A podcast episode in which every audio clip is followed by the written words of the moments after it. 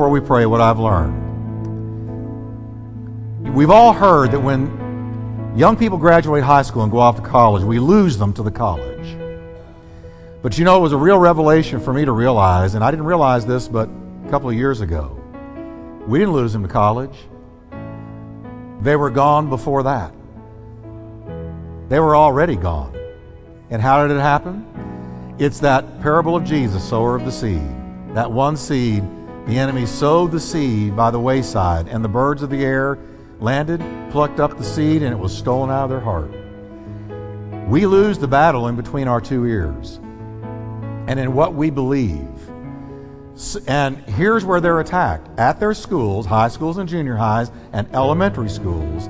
The Word of God, the Bible, is undermined, mocked, ridiculed, attacked, where you feel like, well, if I have an IQ above room temperature, I will not believe the Bible. But I want to say that if you've got an IQ above room temperature, you should believe the Bible. And so I want to just go over this. Can we trust the Bible? And I'm going to strengthen your faith because we're all under attack.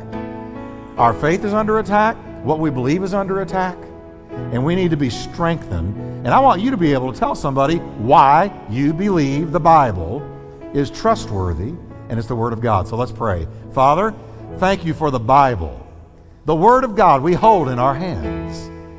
Lord, it is so utterly trustworthy because it is your Word. I pray that this message, and next week as well, will be used of God to strengthen our faith, to inform us in a way that we can answer an atheist or an agnostic or a mocker, a critic, that we can answer them intelligently, informatively, successfully and not be snowed under by the attacks that are coming from the educated and the intellectual and this secular culture. Strengthen us, Lord. Now, will you just pray and say, Lord, speak to me tonight? In Jesus' name. Amen. Tell your neighbor this is going to be good, and you can be seated. Amen. It was a real revelation. I can remember when it happened for me. I was born into a um, secular home, a totally secular home, and never went to church, never talked about God, never read about, never had a Bible laying out, never anything. It was it was secular. And I can remember my dad was an intellectual, and my mother was a real voracious reader, but my dad was the intellectual type, and he hit me with so many questions when I got saved that I had to dig for answers in a way that maybe we would not normally have to as fast as I did. But I had to dig. And I can remember the night when just this knowing came over me, both intellectually and in my heart, that I held in my hand the very Word of God. This is not a normal book. This is the Word of God. And I'm not committing intellectual suicide to say that. It's provable, and I'm going to show you that tonight. Now, let's look at can we trust our Bible. As we look at the trustworthiness of the Bible, first of all, I want to acknowledge uh, Charlie Campbell, the director of the Always Be Ready Apologetics Ministry, for his excellent notes on this. And as always, my favorite commentator, John Phillips, who I read almost every day just as a devotional, uh, for his always outstanding comments on all things biblical you want a great commentary on any of the books, go get something from John Phillips. Now, the Bible is the best selling, most quoted, most published, most circulated, most translated, most influential book in the history of the world. This book. It is. There's not even a close second, not even near. But why should anybody believe that the Bible is actually true? Now, let me play devil's advocate for a minute. Here's what our children encounter in school, secular school. Our secular schools have walked away from God. They attack everything biblical, they attack everything that our faith cleaves to and holds to. And so they get questions like this Why should I believe the Bible is actually true? Why should you? Might not the Bible be a fraud? How can you prove it's the Word of God? Might not it be an ancient book of mythology? Right there with Homer and the, the Greek myths, Zeus and Thor and all the rest, filled with the fanciful yet deceitful writings of men? How do you know that it's not in the same category? What makes you think this is any different? What about other books like the Quran, which we're being hit with strong in our day? Or the Book of Mormon? What about that one? What makes the Bible any different from those books? Because they all claim to be the Word of God. How can you know? These are the questions that intelligent, critical thinking people are asking today. And I want to tell you tonight God never rebukes an honest seeker. God can handle a question. There's not a thing wrong with asking questions. I've got questions. There's a couple of them I want to ask him as soon as I get there. I've got a couple of doozies, and I want to ask him. Now, they don't mess with my faith, but I have them. God doesn't mind questions. Now, these are the questions that I too have asked from time to time about the Bible. I had to, because I was hit with these questions. We need to, as Christians, be able to answer these questions, as 1 Peter 3.15 says, but he always ready to give an answer to those who ask you for a reason for the hope that is in you. Now, I'd like to share with you some of the evidence that demonstrates the Bible is indeed what it claims to be. What does it claim to be? Say it with me. The inspired, trustworthy Word of God. 2 Timothy 3.16. All Scripture is given by inspiration of God. All of it. Genesis to Revelation, the boring genealogies, all of it is given by inspiration of God. That's what the Bible says about itself. Now, the first evidence, let's just look at some evidences for the Bible being the Word of God. In, in my opinion, these are irrefutable evidences, particularly this one fulfilled prophecy. Fulfilled prophecy is something that sets the Bible apart from every other religious book. I don't care which one you're talking about. You know, there are 26 other religious books that people of faith believe are divinely inspired. 26 others. Listen to some of them. The Vedas for the Hindus. That's their holy scriptures. The Bhagavad Gita. Bhagavad Gita for the Hare Krishnas. George Harrison was one of those, of the Beatles. The Quran, of course, of the Muslims. The Book of Mormon. The Tripitaka for the Buddhists. They believe that's a holy text and it's inspired because of who penned it, their leader, their founder. And they would tell you that's the Word of God. So, how in the world can you know that that's the Word of God or not the Word of God, and that we actually hold in our hands the Word of God, and other books that claim to be aren't the Word of God? Of these 26 books, none of them, not a single one of them, not the Book of Mormon, not the Quran, contain any specific fulfilled prophecies. Not one. Now, the Bible, however, is filled with hundreds of specific, detailed prophecies that were written hundreds of years before their fulfillment. Why does that prove this is the Word of God? Because only God knows the end from the beginning and can tell you what it's going to be. The book of Revelation already told us how this world is going to be wrapped up. Only God knows that. And if God, the God you worship, can't do that, then he's not God. Okay? Now, in fact, an amazing 27% of the Bible, more than one out of every four verses, contains what was predictive prophecy at the time it was written. One out of four verses in here is prophetic from the God who knows the end from the beginning. And the authors of the Bible did not just predict some vague things like Nostradamus that the NPR, the educational channels are obsessed with. And I want to write them and say, why don't you get Nostradamus off of there and do a study on the prophecies of the Bible? Because Nostradamus and Jeane Dixon proved to be wrong over and over again, but this Bible has never failed. The Word of God has never failed. What it has said has unbelievably, uncannily come to pass. The scriptures in this Bible were and are very, very specific in what they predict. Consider some of the more than 100 different and very specific prophecies made concerning the Messiah, who the Old Testament prophesied would come. The Old Testament foretold hundreds of years in advance very specific details about, for instance, the Messiah's ancestry. That he'd be born of the seed of Abraham.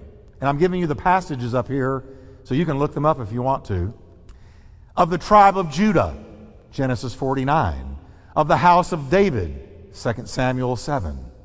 The city in which he would be born, Bethlehem, is predicted in Micah 5, verse 2. That he would come while the temple was still standing, Malachi 3, verse 1. That he would be born of a virgin, Isaiah 7. That he would perform miracles, Isaiah 35, 5 through 6. That he'd be rejected by his own people, Psalms 118. The precise time in history when he would die was given us in Daniel 9.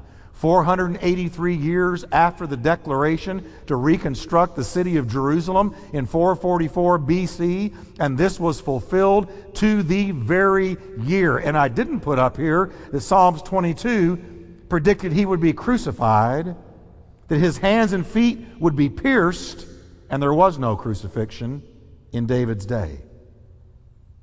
How did he know that? All scripture is given by inspiration of God. The Bible also predicted how he would die. There it is, Isaiah or Psalms 22 and Isaiah 53, and that he would rise from the dead. Psalm 16, verse 10. These are just a few of the prophecies related to the coming of the Messiah. And there are many other prophecies about the rise and the fall of nations, the regathering of the Jewish people back into their homeland, something that we are watching and have watched right now since 1948.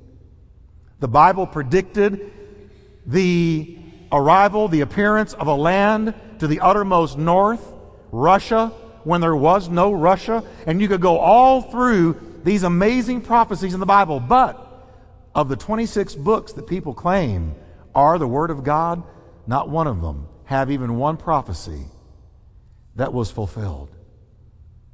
Our book has one in four prophecies, all of which have been fulfilled or are about to be. The fact that these prophecies and hundreds of others have been fulfilled, even though they were spoken hundreds and even thousands of years before their fulfillment, is strong evidence that a God who is all knowing and all powerful orchestrated the Bible's completion. This is the Word of God.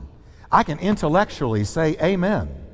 I can embrace that and say, you know what? Even if I don't believe in God, I can read those prophecies and see that they came to pass. And I've got to answer, I've got to come to some kind of conclusion when I see that proof, that evidence. So say with me, it's the Word of God. The very Word of God. That's why I love it. I love this Bible. Amen? Now, no other religious writing is able to substantiate its claims with this kind of supernatural evidence. Not one. Now, what about archaeological discoveries? May sound kind of boring, but watch this. Archaeology could never prove the Bible is divinely inspired, but it can help build a case for the historical re- reliability of the Bible. And it has. Now, here's where this book is attacked.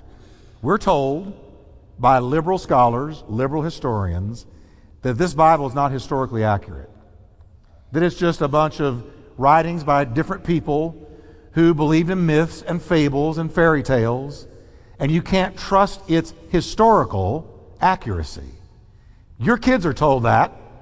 They're told that in our schools, and if you do make it into college with your faith, you're going to hear it in college as well. It's not a history book, it can't be relied on. Well, how about this? For the past 150 years, archaeologists have been verifying the exact truthfulness of the Bible's detailed records of various events, customs, persons, cities, nations, and geographical locations. In every instance where the Bible can be or has been checked out archaeologically, it has been found to be how much accurate? 100% accurate in what it said about history. It's reliable. The Bible has proven so accurate that archaeologists often refer to it as a reliable guide when they go to dig in new areas. Nelson Glueck, who appeared on the cover of Time magazine and who is considered one of the greatest archaeologists ever, wrote these words quote, No archaeological discovery has ever overturned or nullified a biblical reference. Let me read that again. Here's what your Bible, this book, here's how reliable it is. Not one archaeological discovery has ever overturned or nullified a biblical reference. That's from a secular archaeologist. Scores of archaeological findings have been made which confirm in clear outline or in exact detail historical statements in the Bible. And by the same token, proper evaluation of biblical descriptions has often led to amazing discoveries. This Bible's descriptions of things has led archaeologists to discoveries that they would not have known about had the Bible not led them to it. It tells the truth about history. And you know what that tells me? It told us the truth about Adam and Eve, about the great flood, about Jonas being swallowed by a whale. It's not a myth, it's not a fairy tale, it's not Brothers Grimm. This Bible has told us the truth about history. So when it tells us that there was a great flood that covered the entire world, do you know that archaeologists now know that's true? And they scoffed at it for centuries? There was an Adam and Eve. There was a serpent that slithered up to her and deceived her, the devil speaking through it. There was a Tower of Babel.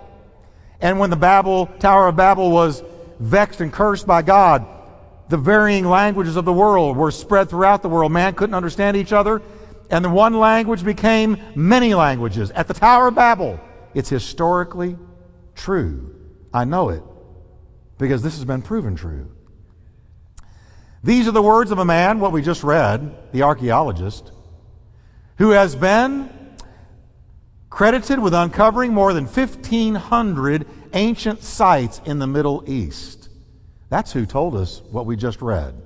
There have been more than 25,000 discoveries within the region known as the Bible lands that have confirmed the truthfulness of the Bible. Archaeology has not proven so helpful for other religious writings. Consider the Book of Mormon. Dave Hunt writes, quote, not one piece of evidence has ever been found to support the Book of Mormon. Not a trace of the large cities that it talks about. No ruins, no coins, no letters, no documents or monuments, nothing in writing has ever been archaeologically discovered.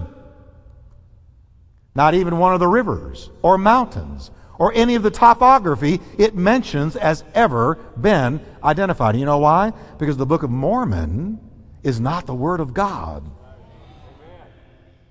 and it's not reliable.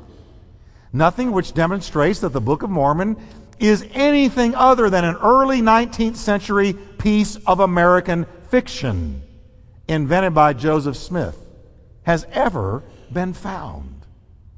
And yet, from this book, thousands of its historical statements have been uncovered.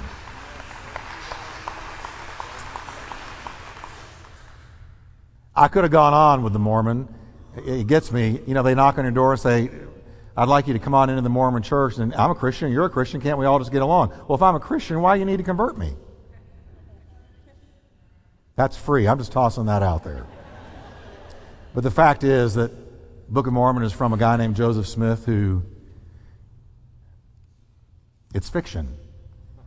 Now, the Bible's internal consistency. What do I mean by that? That's the third way of 10 in the next two weeks I'm going to go over with you. Five tonight, five next week. But here's the third one. What do we mean when we talk about the Bible's internal consistency? We're talking about the Bible's internal harmony. From the first book of the Bible, Genesis, to the last book, Revelation, the Bible is absolutely consistent. Every book agrees with the next. They are a harmony. Now, the skeptic says, well, why is that an evidence of divine origin? There's plenty of books that are internally consistent. Well, that's true. But let's look at several factors that make the consistency of the Bible an amazing evidence of its divine origin. First one, from Genesis to Revelation, the Bible consistently addresses life's most controversial questions. How did the universe come into existence? God made it. Does God exist? In the beginning, God. And if so, what is he like? why does man exist? What is our purpose for being here? These are the major philosophical questions of life. Why is there evil? And why is there suffering in the world? What happens to me after I die? The Bible is a collection of 66 different documents. It might be easy to have harmony of thought in a single book, like the Quran, that contains the teachings of a single man, Muhammad, of course. And yet there are inconsistencies in the Quran, written by one man. But the Bible is not a single book, it's a compilation of books. Hold your Bible up, would you? Let me tell you what you've got here. You've got a library in between two covers. 66 books. It's a library. And it's all divinely inspired. How do we know? Well, there's 39 books in the Old Testament, 27 books in the New Testament. And it was written by approximately how many? 40. Shout that out. 40. Now we're talking about consistency from Genesis to Revelation, yet there were 40 authors used by God to write it. And they all agree, though they never compared notes nor ever worked together. Yet they all agree. You know what the chances of that are? Nil. Many of the Bible's authors came from different educational and cultural backgrounds. Peter was a fisherman. Paul was a scholar. Daniel was a prime minister. Asaph was a musician. Matthew was a tax collector. David was a shepherd, then a king. Luke was a historian and a doctor. Yet they all agree. Blue collar, white collar, scholars, common folk. Amos was a keeper of sheep. All the prophets and all the writers had different backgrounds, yet they all agree. The Bible's consistency gets even more amazing when you also consider that the Bible was written over a period of approximately 1,500 years. If we go back 1,500 years, we're 500 years away from Jesus. Covering some 60 generations. Not only were the authors separated from each other by hundreds of years in time, but many of the authors were separated by hundreds of miles geographically. Many people don't realize this, but the Bible was written in a variety of places on three different continents Asia, Africa, and Europe. Catch this. Paul wrote four letters while he was in prison in Rome located in Italy. The Apostle John wrote while a prisoner banished in the Isle of, on the Isle of Patmos in the Mediterranean Sea. The prophet Ezekiel wrote his work while he was being held captive in Babylon. Jeremiah was in a stinky dungeon. Luke wrote while he was traveling. Daniel wrote from a hillside and a palace. Yet they all agree if I told Jim to write something tonight, whatever he wanted to, and someone over here to write something and someone back there, or, or put it this way if I just came right here to Chuck and said, uh, I'm going to tell you a story, it's going to take me about one minute, and then I want you to go and tell uh, Letty, and let's just pass it through about 30 people. By the time it got to the 30th person, he would not recognize, when they said what they had heard, he would not recognize it from what I told him because as it goes from person to person, it loses its originality. It loses what was originally told. But these were 40 authors over 1,500 years on three different continents, never collaborating.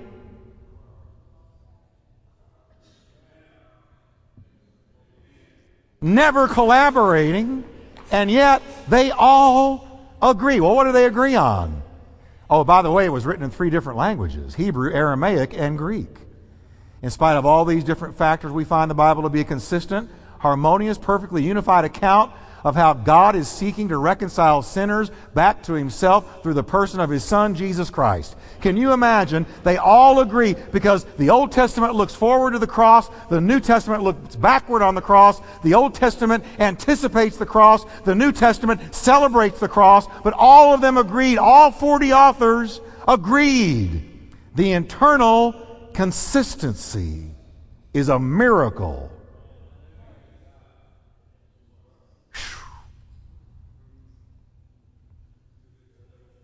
Isn't that powerful? Come on.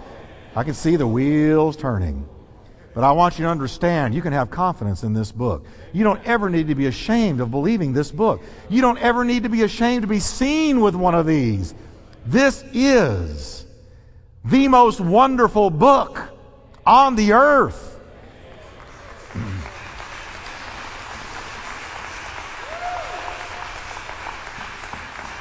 Now, just for a second, external verification.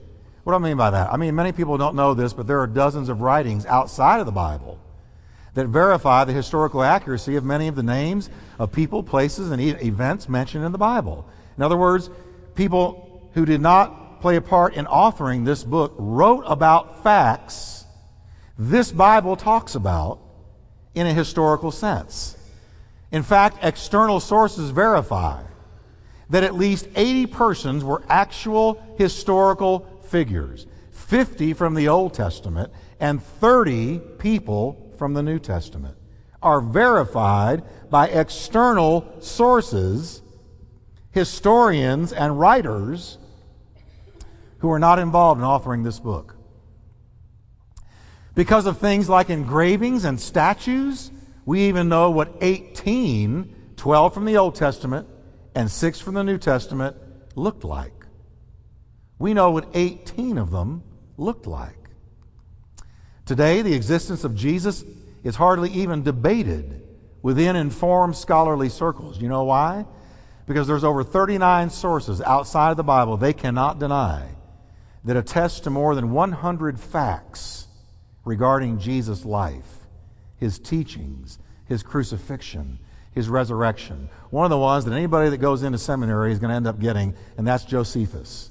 Flavius Josephus, a Jewish historian who was not a Christian.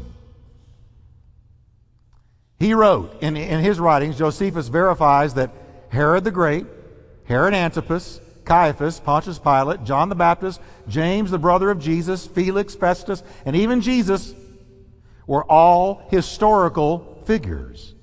Listen to one of Josephus' statements about Jesus of Nazareth. Remember, an unbelieving Jewish historian wrote this quote, At this time there was a wise man who was called Jesus, and his conduct was good, and he was known to be virtuous. And many people from among the Jews and the other nations became his disciples. Pilate condemned him to be crucified to die. And those who had become his disciples reported that he had appeared to them three days after his resurrection and that he was alive.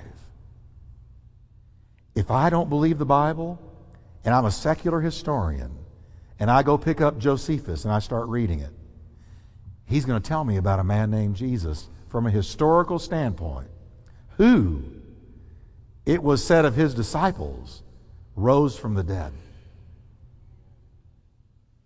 Well, see, secular historians can't deny that. They may want to throw the Bible out. But not only Josephus, but 38 others attest to the reality of a man named Jesus. Now, these are not the words of the Bible or a Christian, but a Roman historian, as I said, writing outside of the pages of Scripture. And now the fifth one and the last one tonight. I love this one. The Bible's amazing scientific accuracy and foresight. Here's the attitude of college professors and secular elites and intellectuals. It's this. Because of the Bible, science was hindered. Because of the Bible and Christians, ignorant backwood Christians, science was hindered by centuries. We were thrown into the dark ages because of Christianity. There is no scientific truth in the Bible, it's a bunch of fables. The only thing we know for sure is what science has shown us. That's what they'll say. And they are dead, flat, stupidly wrong. Can I be bold tonight? Because I get tired of it. I do. I do. Even though the Bible was completed 2,000 years ago, long before the invention of the microscope, telescope, satellites, etc., it does not contain, are you ready? Any scientific errors. There's not any. This might be considered a miracle in itself. Why? Well, because without exception, every ancient religious writing has, con- has certain unscientific views of astronomy, medicine, hygiene, and so on. For instance, the Quran says in Surah chapter 18, verse 86, the Quran, Muhammad's writing in the 7th century, says that the sun sets in a muddy spring. Quran 1886 says, quote, when he reached the setting place of the sun, he found it setting in a muddy spring. That's the Quran. Inspired? Not only is the Bible free from scientific er- errors, it miraculously makes known numerous accurate scientific facts about the universe thousands of years before modern scientists caught up with it. Watch this. There's lots of them. For time's sake, let me look at a few quick examples. The sun. The sun. In contrast to the Quran, the Bible teaches that the sun is actually on a circuit through space. Writing of the sun in Psalms 19, verse 6, David said, Its rising is from one end of heaven. Now read it with me, and its circuit to the other end. That says the sun is moving. Well, for many years, critics took that verse and said, see, the Bible is full of hogwash, claiming that it taught that the sun revolves around the earth. Scientists at that time thought the sun was stationary. However, it's been discovered in recent years that the sun is, in fact, on a circuit through space, just like the Bible says. Did you catch that? Psalms 19 told them what they would discover centuries and centuries and centuries later to be true. And its circuit to the other end. Now, the shape of the earth. When the rest of the world believed the earth was flat, Isaiah declared that the world was round. Isaiah says in chapter 40, verse 22, quote, It is he, God, who sits above the what? Circle of the earth.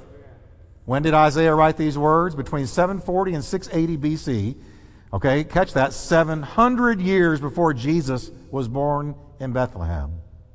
That was at least 300 years before Aristotle suggested in his book, On the Heavens, that the earth might be a sphere. Isaiah told him way before that. More than 2,000 years later, some people still believe that Christopher Columbus in 1451 was going to sail off the edge of a flat planet in 1492. Another verse that speaks of the shape of the earth is Job 26:10 where it teaches that God has inscribed a circle on the surface of the waters at the boundary of light and darkness. And this boundary between light and darkness is where evening and morning occur. The boundary is a circle since the earth is round. Isaiah told us the earth was round. Job told us, the oldest book in the Bible, Job told us the earth was round. And in 1400, two millennia after they wrote, they were still afraid they were going to fall off of a flat earth. It's dependable. I want you to know that. Next time somebody says to you, What's that you got? Oh, it's a, it's a Bible. You read that thing? Read that thing. There's no book like this in the world. It is completely unique. Now, how about the suspension of the earth? Before Isaac Newton discovered gravity, Hindus believed that the earth rested on the back of an elephant who stood on the back of a turtle that was swimming in a great endless sea. They really did believe it. The Greeks believed that the mythical god Atlas, remember Atlas shrugs? The mythical god Atlas carried the earth on his shoulders. They believed that. That's what the Greeks were taught. Myth, myth. Hindu myths and Greek myths. What did the Bible say? in one of the oldest books in the Bible. Job said in Job 26, verse 7, quote, He, God, hangs the earth on nothing. Scientists did not discover the earth hangs on nothing until 1650 AD. Say with me, dependable.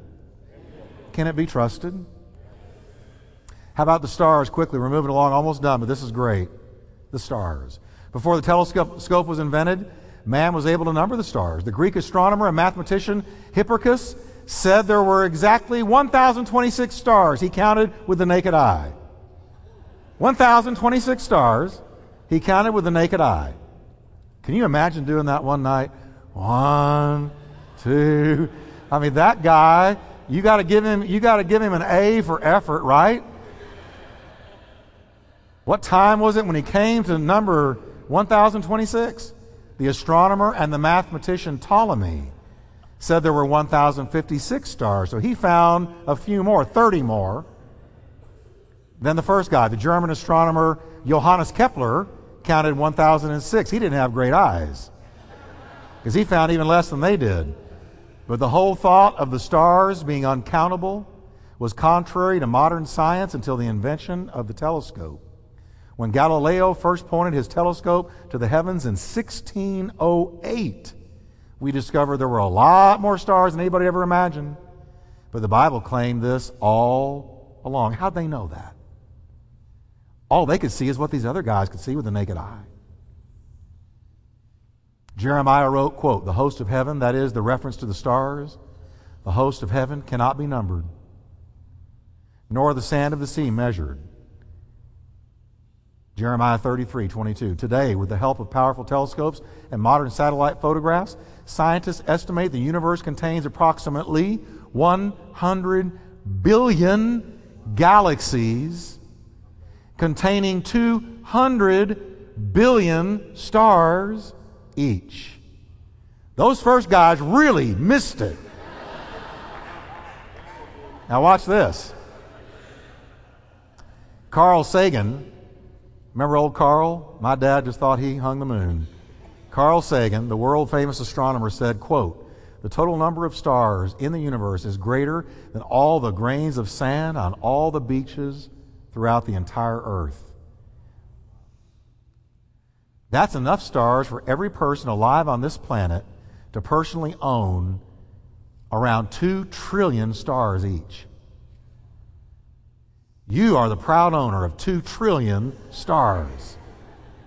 And every person on earth, if they had two trillion, you might have, but they're uncountable, just like God said. Dr. Mark Eastman says, quote, counting at a rate of 10 stars per second, it would take over 100 trillion years to count the stars.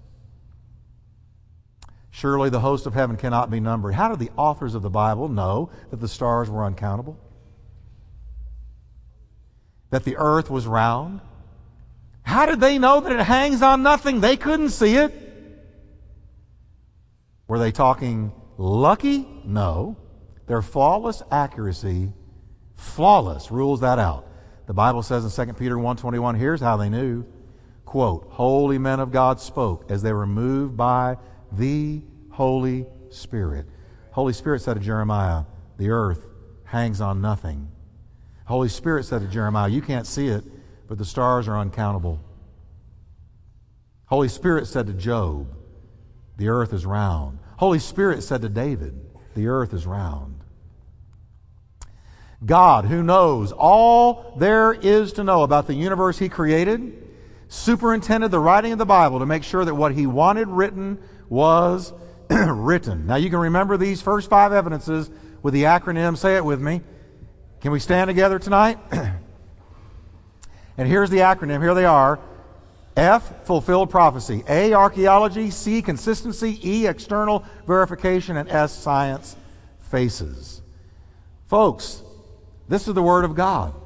It's an amazing book. It's God's book. And I hope you have trust in it and boldness and courage to say, It's my book. Of course I read the Bible. Of course I do. All right, let's pray together. Father, thank you for the unbelievable accuracy of your word. Thank you, Lord God, for fulfilled prophecy. What a testimony. Thank you, Lord God, for the accuracy in science and the facts that are scientific.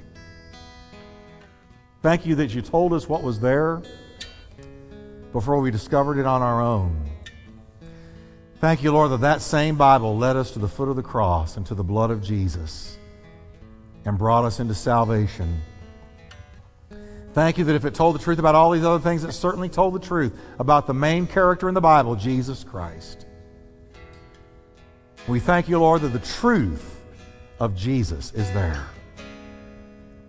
So, Lord, it's historically true that you gave your only begotten Son, who was virgin born, died and was ro- and rose again from the dead. And we praise you for it. Can we just lift our hands and thank the Lord for his word? Thank you, Lord.